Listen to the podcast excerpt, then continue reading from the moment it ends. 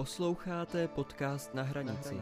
Zamyšlení a kázání Juraje Jordána Dovaly z Husova zboru v Hodoníně.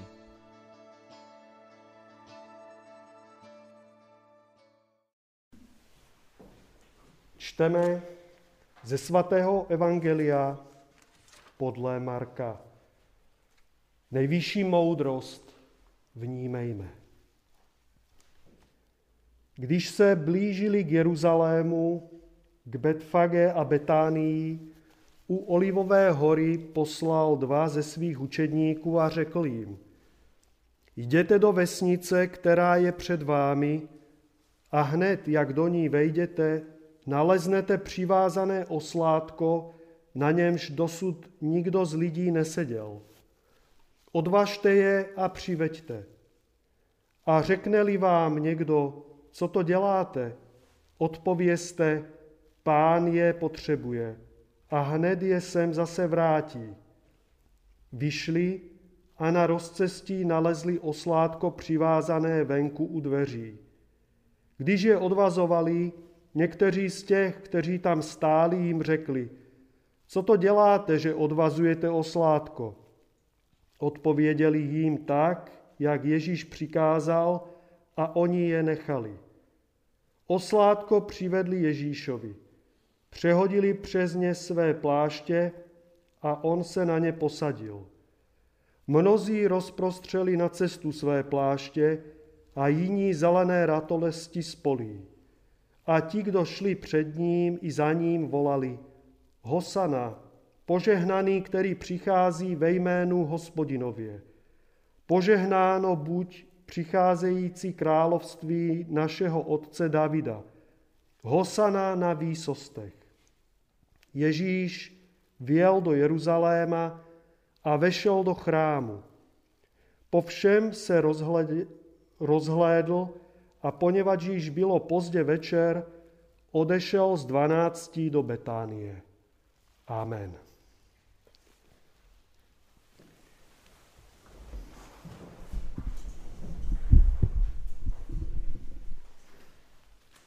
Tak sestry a bratia, máme šiestu nedelu pôstnu, ktorá je zvaná kvetná nedela, pretože sa viaže spolu s biblickou udalosťou, ktorú sme práve počuli z Markovho Evanielia prerozprávanú. Keď Kristus prichádza do Jeruzalema, tak ľudia ho vítajú. Prichádzajú mu v ústrety davy, kladú na zem svoje plášte, ale aj palmové ratolesti. Táto nedela má latinský prívlastok palmárum, čiže palmová. U nás v našom jazyku sa používa skôr kvetná, je to zaužívaný ľudový názov. A ľudia kladú teda ratolesti, sypú lúpenie s kvetov a e, iné byliny z polí kladú na zem ako výraz úcty voči Kristovi, pretože o ňom kolovala zväzť, že je to veľký prorok, takže z úcty k nemu a to kladú na zem, keď prichádza. Je to veľmi zaujímavá udalosť a vždy ma fascinuje, pretože e, tá nálada sa veľmi rýchlo zmení ako počasie. To hosana, ktoré sprevádza Krista pri jeho príchode, už za pár dní sa zmení na nenávisť a na výkriky ukrižuj ho. Je to taká charakteristická známka ľudstva. Nás všetkých milujeme a v zápäti nenávidíme. Zbožňujeme a za malý okamih preklíname a zatracujeme. Všimnite si to v spoločnosti, ako tie nálady sa menia. Z hrdinu urobíme behom malého okamihu najväčšieho zločinca a naopak. Zločinci sa stávajú hrdinovia a sú oslavovaní. To sa mení, pretože to sme my ľudia. Nestáli, ale čo sa nemení, je samotný Kristus. Nemení sa jeho zámer, jeho poslanie a cieľ. Ide svojou cestou a plní svoje božské poslanie bez ohľadu na nálady nás ľudí. Mnohí do ňoho vkladali rôzne nádeje a mali od neho rozporu plné očakávania. Viete, v, ži, v, ži, v židovstve v tej doby bola veľká nálada, že Mesiáš má prísť a oni ho chceli prehlásiť za kráľa Izraela. Pretože Izrael bol pod rímskou nadvládou, nemali svojho kráľa, ale bol tam e, vlastne správca ustanovený Rímom, jeho meno všetci dobre poznáme, bol to Poncius Pilát. Ten tam bol vládcom, e, takže Izrael bol vlastne okupované územie a e, samozrejme ohľadne Piláta trošku robím takú malú odbočku e, folklórnu. On, o ňom máme zmienku aj od historika Jozefa Flávia. Čiže nie je len v Biblii zmienený, je to naozaj historická postava, ale nebol nejak podstatný. On bol krutý, vie sa o ňom, že bol veľmi prísny, dával popravovať ako na bežiacom páse, ale nepoznali by sme ho vôbec z dejín, pretože nejakým spôsobom nebol významný, jedine tým, že viedol súdny proces s Ježišom Kristom. Poznalo by ho dnes pár ľudí, nejakí historici fajnšmekry by o ňom vedeli, ale väčšina spoločnosti nie.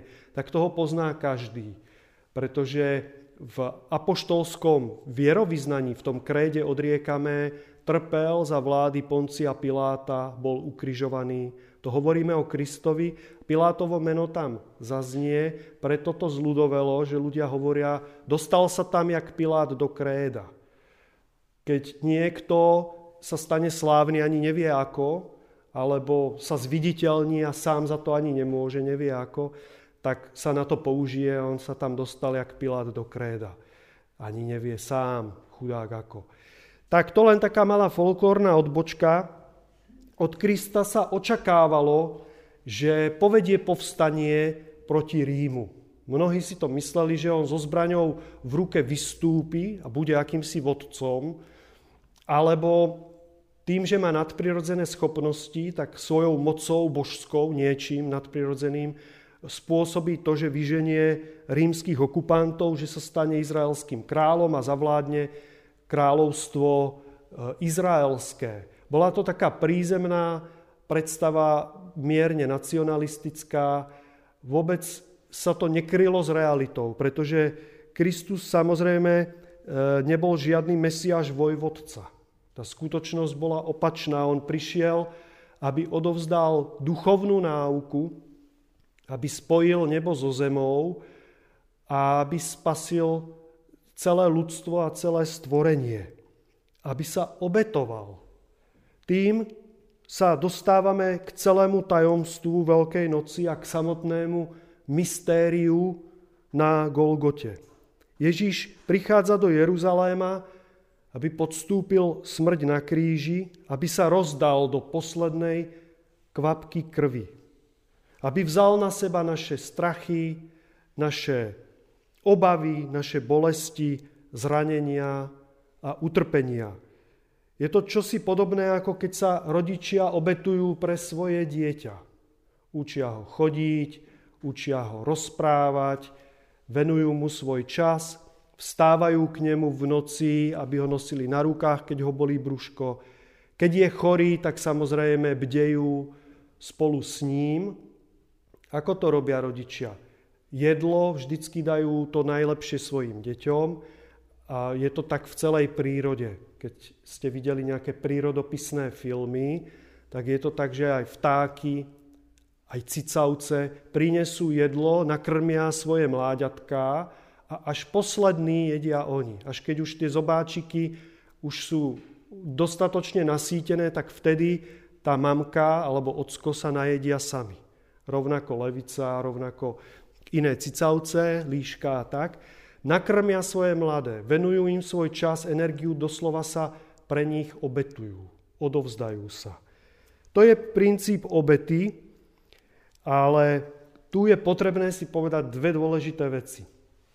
Obeta má vtedy zmysel, keď prináša dobro. Vôbec nemá zmysel vtedy, keď tí druhí ľudia ňou pohrdajú. To potom by ste sa mohli rozdať pre ľudí, ktorí budú do vás kopať vôbec nebudú chápať význam tej obety a vy vlastne konáte zlo ak im sa dávate a darujete im svoj život, svoju energiu, všetko, čo máte. A oni tomu nerozumejú, nechápu to a sú schopní vás vlastne vyždímať a zničiť. To, je, to nie je obeta, to je ľudská hlúposť. Obeta má vtedy zmysel, keď prináša dobro. To je jedna vec. A teraz druhá vec, ktorá veľmi úzko súvisí s Kristom, je to, tí, ktorí ubližujú a spôsobujú druhým utrpenie, tak vždycky páchajú zlo. Tam sa nedá ospravedlniť, že Kristus sa obetoval, lebo bol Boží syn a tí, čo sa podielali na jeho smrti, tak akože nič. To vôbec tak nie je. Oni sa previnili obrovskou vinou a priniesli na seba duchovný zákon, spôsobil to, že tá vina sa nedá samozrejme nejakým spôsobom eliminovať pretože to bola Kristova dobrá vôľa, že on z lásky prišiel na túto zem a z lásky uskutočnil svoje spásonosné dielo. Ale vôbec to neznižuje vinu, pretože častokrát sa deje to, že sa zdôrazňuje len tá obeta Krista, ale nehovorí sa o tom, že tí, ktorí mali podiel na jeho smrti, spáchali obrovské zlo. A my musíme vnímať obe tieto roviny, preto inak, pretože inak by nám unikla podstata. Podstata toho činu lásky, ktorý sa uskutočnil. Keď sa na to pozriete, tak vidíte, že vlastne Kristus prichádza do Jeruzalema navzdory tomu, či mu volajú Hosana alebo ukrižuj. Toto tam nehralo rolu. Oni keby ho aj už od začiatku preklínali, tak on by tam šiel. Pretože to je, vzal na seba e, tú obetu, ktorú chcel uskutočniť. Nebral ohľad, miloval ľudí a celé stvorenstvo bez ohľadu na to, čo si ľudia o ňom mysleli. To je, láska znamená zostať aj vtedy a byť verný tej ceste, aj keď, aj keď sa nám chce odísť. To je veľkosť lásky zostať, dokonca vytrpieť rany a krvácať, ak tým prinesiem dobro ostatným. Viete, napadá ma taký zhmotnený obraz transfúzia krvi. Keď človek, to je zhmotnený obraz lásky, ktorá ide na dreň. Človek, ktorý dáva transfúziu krvi, tak e, vlastne vdýchava nový život.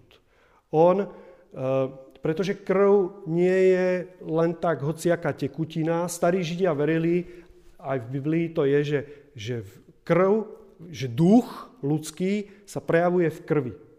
A krv je skutočne životný éter, ktorý človek v sebe má. Je to životodárna sila, ktorú my máme.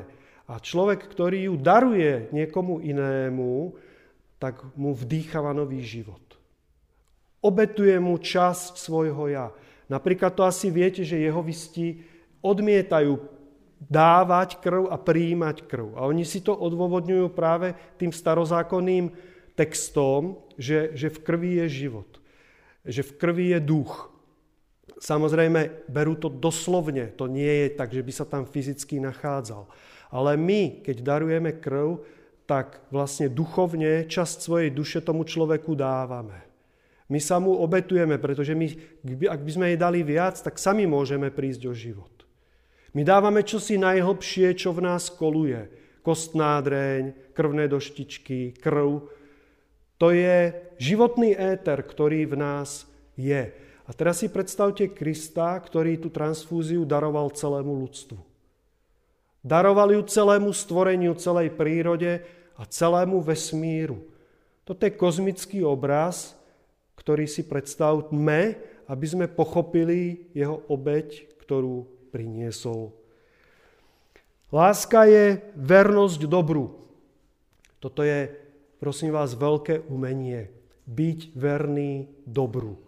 Pretože e, aj keď ostatní klamú, aj keď nehrajú čestnú hru, tak je ťažké zotrvať na ceste dobra. My vidíme, ako oni z toho profitujú, ale má cenu zotrvať na ceste svetla. Nič iné. Ďalšia vec je, keď nás niekto miluje alebo nás nenávidí. Zvyknime si na to a pochopme, že nie každý nás musí mať rád. Nie každý nás musí milovať a zbožňovať. To je vysoký ideál lásky. Ale milujme napriek tomu. Dokážeme hrať čistú hru a neznížiť sa na úroveň tých, ktorí preklínajú. To je tá Kristova cesta, ktorá stále ju majme na mysli, ako on ide do toho Jeruzaléma, či ho zbožňujú alebo preklínajú. On tam ide. Išli by sme tam aj my do prostredia, ktoré nás chvíľu má rado, chvíľu nenávidí. Ďalší veľký ideál lásky je milovať navzdory. To je napriek všetkému zotrvajme v ideále lásky. To je byť ťažké malým svetlom v tme, pretože tá tma má tendenciu nás pohltiť. Ale poviem vám, že nič iné v našom živote nemá tak veľký význam a tak veľkú cenu, ako zostať verný svetlu. Za všetkých okolností zostať verný svojej ceste ku svetlu. To je to najcenejšie, čo máme a o čo sa môžeme v živote snažiť a bojovať o to. Teraz prežívame čas korony. Už je spoločnosť z toho zdeprimovaná. Veľa ľudí kleslo do beznádeje. Veľa ľudí už trpí depresiami a má z toho veľmi zlý pocit, pretože nikto nevie, kedy sa to skončí, ak, aké to bude mať ekonomické následky, čo všetko to bude znamenať, ako dlho to bude trvať. My môžeme klesnúť do beznádeje tiež. A môžeme tou tmou sa nechať pohltiť, alebo môžeme držať vo svojom srdci stále nádej a byť veľkou spruhou a oporou pre tých, ktorí potrebujú pomoc. Môžeme jedno aj druhé. A e, poviem vám, že Robme to, pretože nič nepomôže tejto celej situácii viac, než keď sa zbavíme svojich strachov, svojich, svojej obavy. Keď sa začneme mať viac radi ľudia navzájom, dôverovať si, budeme slobodne dýchať. Napriek tomu, čo na nás dolieha, menej sledovať správy a viac dýchať vedome. Každý nádych je život a radosť. Budeme viac ďakovať. Kto dnes už poďakoval Bohu za dar života a za slnko a za nádherný deň? Ráno vstaneme, tak ďakujme. Ďakujme za to, čo je. Toto je najlepšia cesta, ako prekonať koronu čím skôr. Tento čas je časom kontemplácie. Aby sme začali ísť do hĺbky, to si uvedomujem čím ďalej, tým viac. Prestaňme už pred sebou utekať. Utekali sme dosť. Už aj príroda a korona nám to dáva najavo. Človeče, nemáš kam utiecť. Sú zavreté hranice, sú už dokonca aj okresy máme zavreté, aby sme nikam nešli. Vláda vyzýva, buďte doma, nikam nechoďte len do prírody a domov. Vždycky sme sa stiažovali na nedostatok času. Vždy sme hovorili, nemáme na nič čas. A teraz toho času má každý dostatok. Ale ako ho využije? Aby sa doma krčil a triasol strachom? Alebo aby ho uchopil ako významný čas duchovných cvičení? Toto je veľká výzva. Vlastne to je, ako keby, vás, ako keby nás korona zavrela do kláštora a povedala, ja z vás teraz urobím mystikov zo všetkých. A buď pôjdete do hĺbky, buď objavíte duchovné poklady, dotknete sa ich a objavíte úplne nový rozmer života a pochopíte to celé a ja môžem zmiznúť, alebo nie a ja vás budem mlieť a budem vám to dávať, ak to stále vám to nedošlo, tak vás budem drtiť, pretože už človeče nemáš kam újsť. Už si pri múre nie krok dozadu, už nemáš kam urobiť, ty musíš ísť do hĺbky, do svojej duše a v nej sa nájsť. Toto vnímam tento čas ako požehnaný a samozrejme uvedomujem si trápenie mnohých ľudí a nechcem to zľahčovať, ale poukazujem na duchovný rozmer toho celého, čo prežívame. Čiže buďme silní. Buďme silní, ako Kristus bol silný a nebojme sa podporovať tých, ktorí sú teraz osamelí, trpia samotou a strachom o to, čo príde. Poďme s Kristom do Jeruzalema. Poďme s ním do Jeruzalema, aby sme mohli stáť všetkým neistým na blízku a aby my sme sa stali tými oázami, v ktorých svetlo má svoju pevnú oporu na zemi, v živote, vo vesmíre. Amen.